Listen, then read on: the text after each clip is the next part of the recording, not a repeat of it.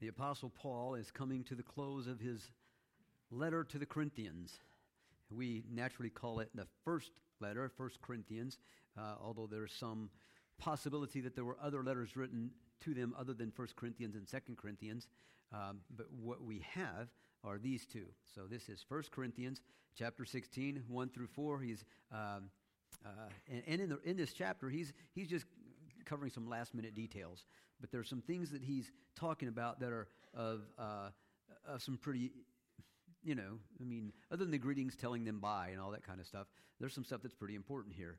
Um, he's uh, giving them some instructions here in 1 through 4 on offerings and collections uh, and uh, just trying to make sure that they follow these things. And if we follow those rules, then, uh, then pretty much uh, it'll um, uh, protect us from scandal and from rumor and from destruction and of the cause of Christ. And so we're going to read 1 Corinthians 16, 1 through 4, and, and jump right in. So if you have your Bibles and you're um, able to stand, will you stand with me as I read these uh, four short verses?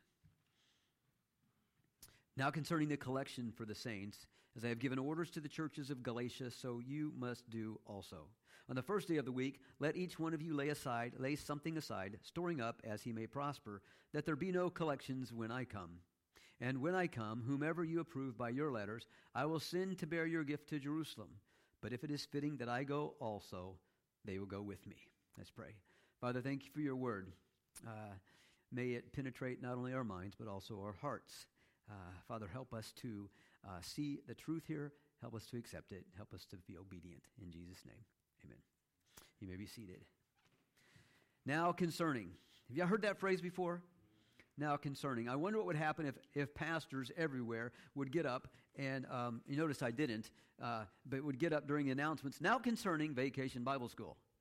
Now, concerning the church picnic now concerning, now concerning. I think, honestly, if we were to do that, you'd just get tired of it. And you'd go, it's nothing. When he says now concerning, we don't have to listen. But when the Apostle Paul said now concerning, uh, they knew that it was something important.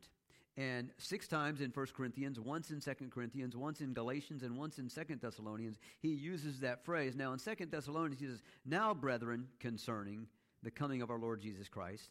Uh, so he, he uh, puts in, in the middle of that, the word brethren.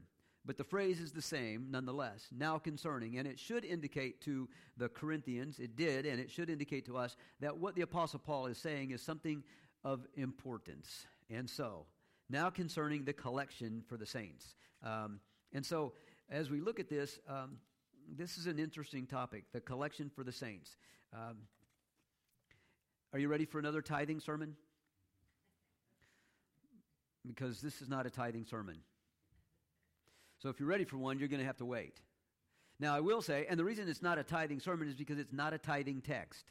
Okay? I will say, though, that uh, even though it's not a tithing text and not a tithing sermon, what we read here, what we get here, can be applied to your regular giving or to your tithing. And you know what a tithe is? A tithe is 10%. All right? And so, um, uh, but this is not what he's talking about here. He's talking about a special collection that's taken up for the saints, the saints in Jerusalem. Um, it, this probably the offering that was taken up for the believers, the poor believers in Jerusalem. Uh, you can read. Uh, let's take a look at Romans chapter 15, verse 26. I'll just read that one. There are several more we can look at. But now I'm going to Jerusalem to minister to the saints. For it pleased those from Macedonia and Achaia to make a certain contribution for the poor among the saints who are in Jerusalem. It pleased them indeed, and they are their debtors. For if the Gentiles have been partakers of their spiritual things, their duty is also to minister to them in material things. So what he's saying is, those Gentiles are taking up an offering to send money to the Jews in Jerusalem be, because the Christian Jews in Jerusalem, because for some reason, whatever reason, whether it was uh, uh, persecution, severe persecution by the Jews, whether it was the fact that they had been selling all their belongings to give to the poor, there was some uh, extreme uh, poverty among the Jews, the Christian Jews in Jerusalem. So the churches uh, all over the Christian world were taking up an offering to send to them so that they wouldn't starve to death. They felt like, or Paul shared with them, that guess what? You're debtors to them because Jesus, the one who saved you from your sins, was came from the Jews.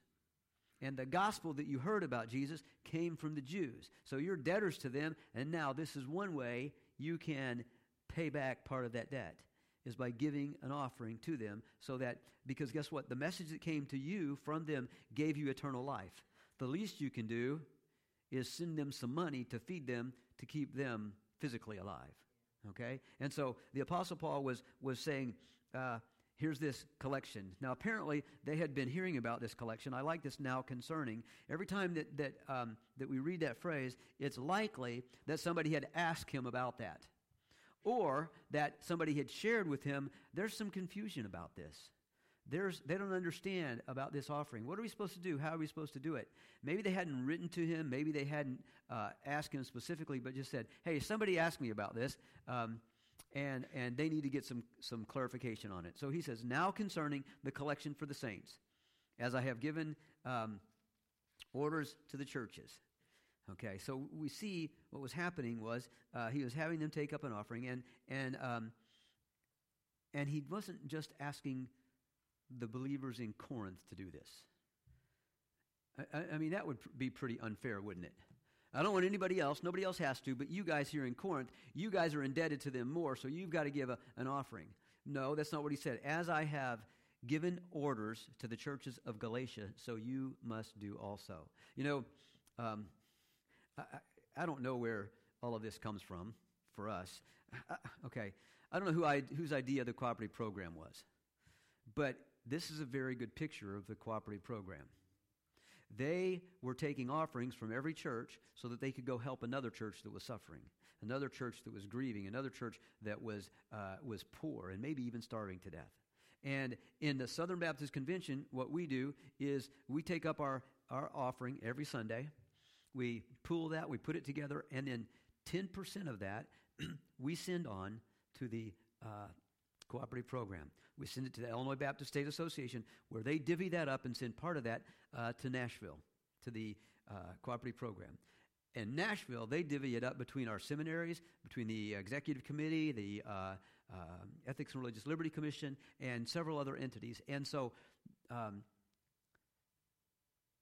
we have what we call the cooperative program. That's kind of what they were doing here. I don't know if this was the um, uh, the impetus. I don't know if this is the motivation. Don't know if this is where they got the idea from, but it's an excellent idea because those who don't have much get some from those who have more, and that's what was happening here. And he and and so um, the larger churches in the Southern Baptist Convention, who may have five thousand people there, and their budget is just you know uh, their weekly budget is our annual budget.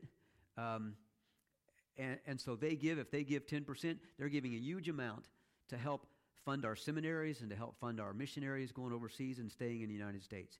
And, and yet, when we give 10% and they give 10%, even though that number that they're giving, that dollar amount is larger, we're giving the same amount, the same percentage, and the same amount of sacrifice as they are. And so that's kind of what he's asking them to do, is to give so that somebody else can have what they need. So he says, so um, it's for every church, not just for the church in Corinth.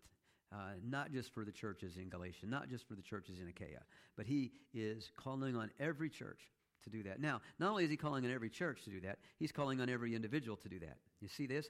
Um, uh, well, I skipped one. On the first day of the week, let each one of you lay aside, something aside. On the first day of the week. Well, what's that? That's today. That's Sunday. So basically, what he's saying is when you get together on Sunday, bring the amount that you can give and give it to the church for them to lay aside to store up so that when he comes, Paul, he or the people they um, they choose can take that money to the churches in and to the people in Jerusalem. So we see the win, and the win, of course, is uh, every Sunday. Uh, and, and the thing about this is they weren't called on or asked to just make an occasional offering. They were expected to take aside from what they had left over throughout the week and take it to their congregation, give it to their treasurer. And some people think they may have just been called on to every week set it aside somewhere safe and not spend it. Okay? Well, I'm not sure I don't know how well disciplined they are financially or were financially. But a lot of people nowadays aren't that financially disciplined. Okay, I've shared with you that when, when we have our special offerings, Lottie Moon, Annie Armstrong, state missions, and those kind of things, um, that what I do is I give a small amount each week. Because if I keep it at home or keep it in my checking account, I'm probably going to spend that on gas or going out to eat or something else. So I feel the best way for me to do that is to give a small amount till I get to the full amount of what I'm going to give. And that way, every Sunday, I am laying something aside for that special offering. Okay? And, and, and again, i will be transparent with you. Part of the reason I do that is to keep that offering in front of you guys for a longer amount of time. Because if I keep it in front of you guys for a longer amount of time, you're going to be thinking about it and praying about it, and you may be giving more to that offering than normally you would. Oh, I need to give a little bit more to that. And um, I don't feel guilty about that at all. so, when? On the first day of the week. Lay it aside throughout the week. Um, and, and, I wonder what would happen. I, I seriously wonder. Um, my guess is from looking at our uh, giving throughout the, for the past two and a half, three years. Um, and you know what's amazing to me? I say that word, past two and a half, three years and that's pandemic, the past two and a half, three years. But maybe just before pandemic, our budget offerings were on the rise. And so uh, I'm, I'm, when I talk about this, I'm not condemning in any way, and, and I'm just wondering kind of out loud. But I wonder what would happen if, say, say a person's tithe is $100. And for some, that's a huge amount, and for some, that's not much. But let's, it's a round number, so I'm going to use that one. Let's say a person's tithe is $100 a week, and that's what they bring in. I wonder what would happen if everybody would also go, okay, I'm going to give that $100 of my regular tithe, and then for one of the special offerings, I'm going to give an extra 10 every week. That's only, I mean, $10 is 10% of your tithe. So now you're giving 11% instead of 10%, but you're, you're not taking away from your regular tithe, but you're adding to that special offering. I wonder what would happen to uh, things like our, our, well, we can just name them, a few of them van fund, our parking lot fund, our bathroom fund. I wonder what would happen to some of those things if people would start doing that. And, and, and I don't know. Uh, and I don't know that I really even have a right to say that, but I did. And so if, if that puts an idea in your head, in your mind, in your heart, then uh, you're welcome to it. I wonder what would happen if everybody lay aside a little bit more. I wonder how quickly we'd get some of these things done if that would happen. So there's that one. When? Of course, it's supposed to be done on this first day of the week, uh, not an occasional offering, but every day of the week. Now, we take occasional offerings too, don't we? Uh, but again, like I said, uh, I don't just set that full amount aside, okay? I make sure that I give mine week by week so that it can be done and I don't rip off that offering. Who? Who's supposed to give? Here's the next thing. Um, let every, each one of you lay something aside. Now, that's interesting too, right? Because guess what? Some make more money and some make less. But it doesn't just say here, let those who make over $100,000 a year lay something aside, does it? It doesn't say, just say, let those who make $80,000 or $70,000, uh, let those, let each one of you. So it doesn't matter how much a person makes, they are all called to lay something aside. All right? And so, um, again, it's not a tithing sermon, but we can take all of these things and apply them to our giving and to our tithing. Let each one of you lay something aside. So it's for everyone, not just those who have the most. And you know what happens every time we reach and go over our special offering goals? Do you remember what happens? Often people will shout praises and applaud. And so you see that kind of giving and sacrificial giving, and people are praising God because guess what? Everybody's doing their part to help meet those goals and to take care of those needs. So that's one of the things it does. It also kind of helps build fellowship because um, if everybody is giving, then everybody has what they need. All right. So how's it to be taken up? It's to be laid in store. Uh, each one of you lay something aside, storing up as he may prosper. I like that phrase, um, but lay something aside. And, and I don't remember if this is where I got my idea of doing it week by week, but lay something aside. so that you can. And can you imagine this? Let's say that, and many of these were probably day workers, or maybe they had their own um, their own shop in the market, and they, they they they sold in the market and they made more money. Maybe one day they sold more than they needed to, and the next day, and for that whole week they were selling well, and so they were prospering. They were getting a little bit more than what they needed, and so they set that extra amount aside. You know what happens a lot of times when we get more than what we need? We spend it. Sometimes we even waste it right? It's got, man, I got enough. I'm going to go out and buy this, or I'm going to go out to eat. I mean, I'm not just going to do uh, an expensive fast food, inexpensive fast food place, which nowadays are almost all expensive. Uh, but I'm not going to do that. I'm going to go to uh, Red Lobster, I'm going to get the best I can, okay? Or I'm going to go to a really expensive restaurant. And, and, and so, kind of, he's saying, listen, if you got that opportunity as you've prospered, lay some of that aside to give that as part of this gift and do it every week. And a lot of times, we get paid every week. They got paid every day because they, they, would, they would sell something, there was their pay. They would uh, go to work, and the person they were working for would pay them every day. They didn't get a weekly paycheck. Okay? So lay something aside. Uh, and it's also interesting to me that every week when we get paid, or every other week, or every month, however we get paid, the government takes 10%. Actually, it's more than that, usually. Um, it's, it's like 20 to 25%, isn't it? Which is absolutely ridiculous, by the way.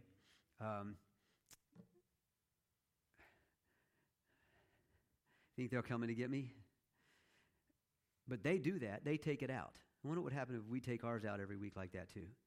Um, and, and I'm I'm not a big fan of the possibility of online giving, but I I do know that if we made it a made it a priority, um, that if every person in every church would make it a priority to give every Sunday, then things would be different.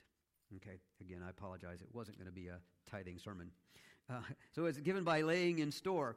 Uh, and, um, and we're to give. Why? Because God has prospered them. Um, to everyone as God has prospered you, as he may prosper. Um,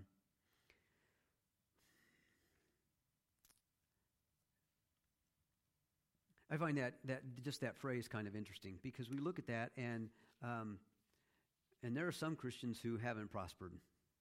There are some Christians who are, who are poor and they've been poor all their life and they'll probably be poor for the rest of their life. Um, but you notice it's not talking about just those who have prospered, who have made a lot of money, who have a good retirement, who have uh, a, a, bunch of money set aside in their house, who have whatever. It's talking about everybody giving as they can give, as they've prospered. So if they've done better, if they've gotten more, then it's time for them to give a little bit. So, and then that there be no collections when I come. You know, and, and this may be something that, um, that is just the Apostle Paul saying, I don't want to touch the money. Okay? And, and I admire him for that. You know, um, pastors get in trouble by touching the money. And, and sometimes there are some things that we recommend be done and if we're not careful and we have that get done uh, without people approving it, then there's going to be problems for us. And so, uh, as much as I can, if there's a project that needs to be done, I want that to go through other channels and not through me. For somebody to be the one that recommends it, for somebody to say, this is how, this is what we need, and this is how we're going to pay for it, we're going to take it out of this fund.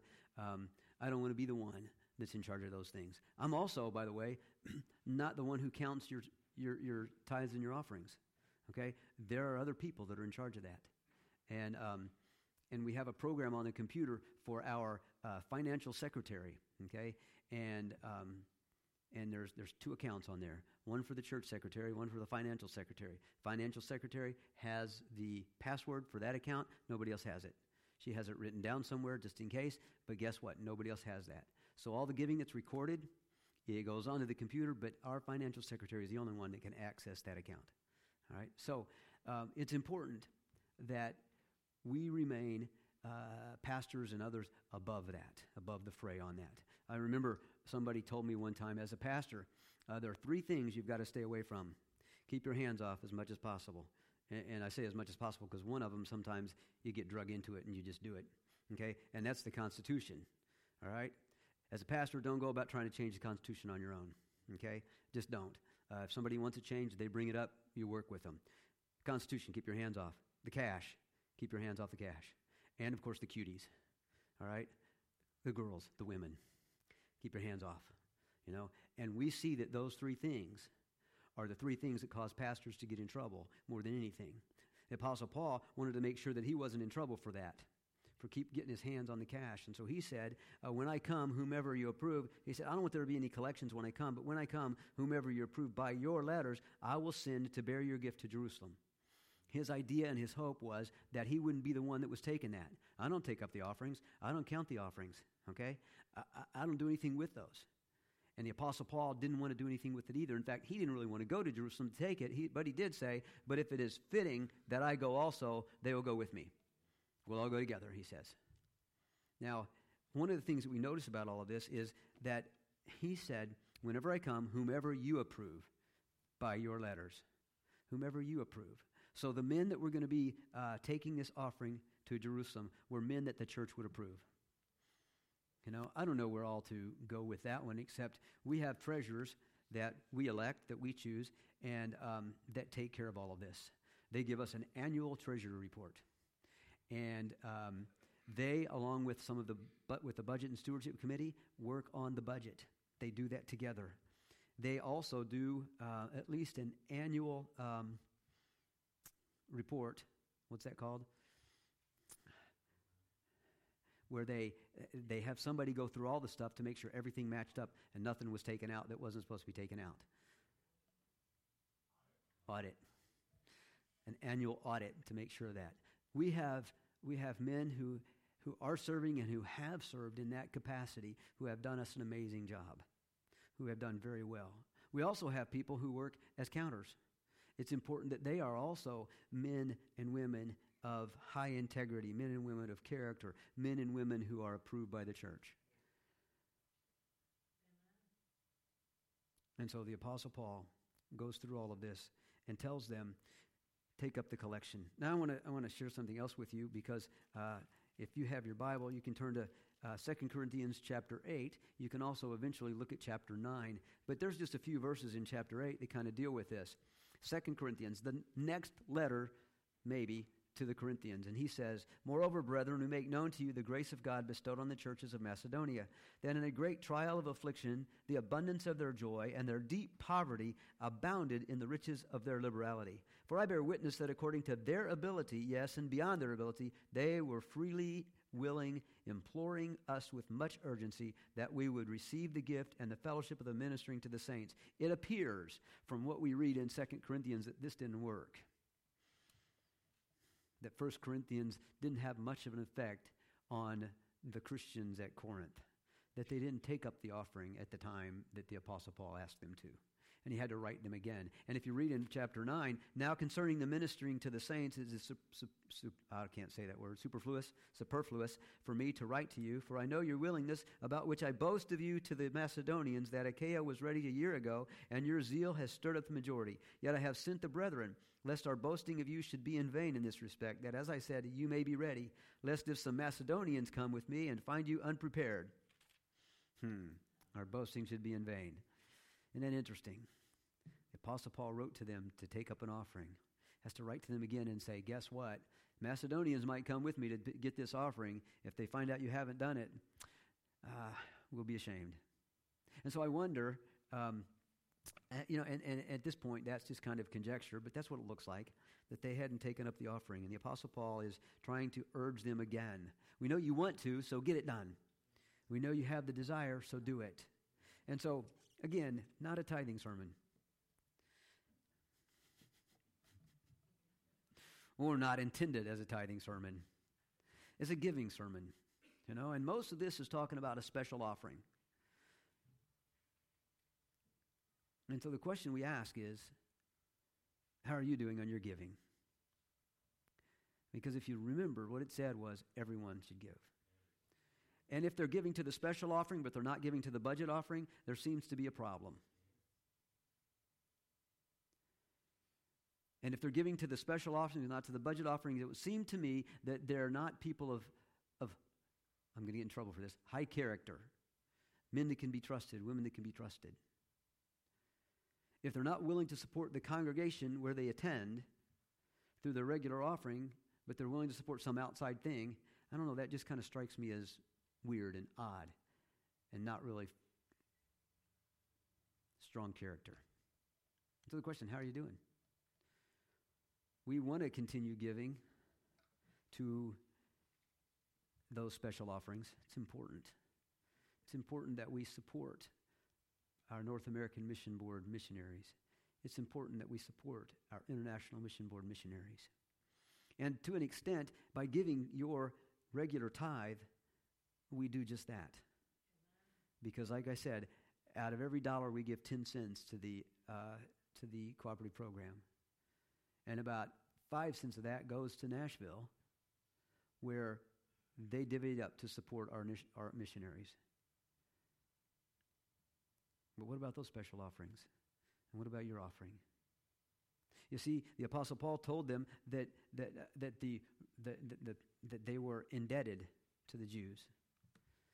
Then he tells them, I want you to give from a joyful heart, not out of, uh, not out of um, the idea that you're being forced. See, we have much to be thankful for. And when Jesus Christ wasn't even willing to hold on to his, was willing to come to earth and give up what he had in the presence of the Father to come here to die for us, then it would seem that we at least can give up 10% so that we can support the ministry and so that we can give to those in need. It might be, though, that, that you're not indebted like them. In other words, that you've never understood the gospel, never had a salvation experience, never trusted in Jesus Christ, never surrendered your life to Jesus Christ as Lord of your life. And honestly, that's the most important thing. More important than giving, more important even, and I say this carefully, more important even than church attendance. Although if you trust Christ, you will want to attend and you will feel compelled by the Spirit to give. So the invitation, the question is, where are you in your life? Have you trusted Christ? Have you been forgiven of your sin because you've turned your life over to Jesus Christ and repented? Are you living the life that He calls you to live? Are you a man and a woman or a woman of character? We see that there's been too much problem in the convention with that. But are you a man or a woman of character serving Christ the way He calls you to call to serve Him? So we're going to have a invitation hymn. I'm going to be at the front, and it's uh, it's possible that you've never trusted in Christ, that you've never really given your life to Him that you don't know for sure that if you die today that you're going to go to heaven and you want to make sure that you know for sure so i'll be at the front to speak with you it may be that there's a private decision you need to make that you're going to be here every sunday you can that you're going to uh, you're going to raise the level of your giving and especially if there is nothing you're going to begin to give set aside a certain amount each week to support the ministry of the local church and for those special gifts. Let's pray. Father, I thank you. Thank you for your word. Father, I pray that we will be cheerful givers, that we won't feel obligated to give, but that we'll want to give because of the salvation that you gave to us through your Son, Jesus Christ. Father, if there is anybody here today that does not know you, that has never trusted your Son for forgiveness and for eternal life, that today, Father, will be the day that they surrender to you. In Jesus' name we pray. Amen.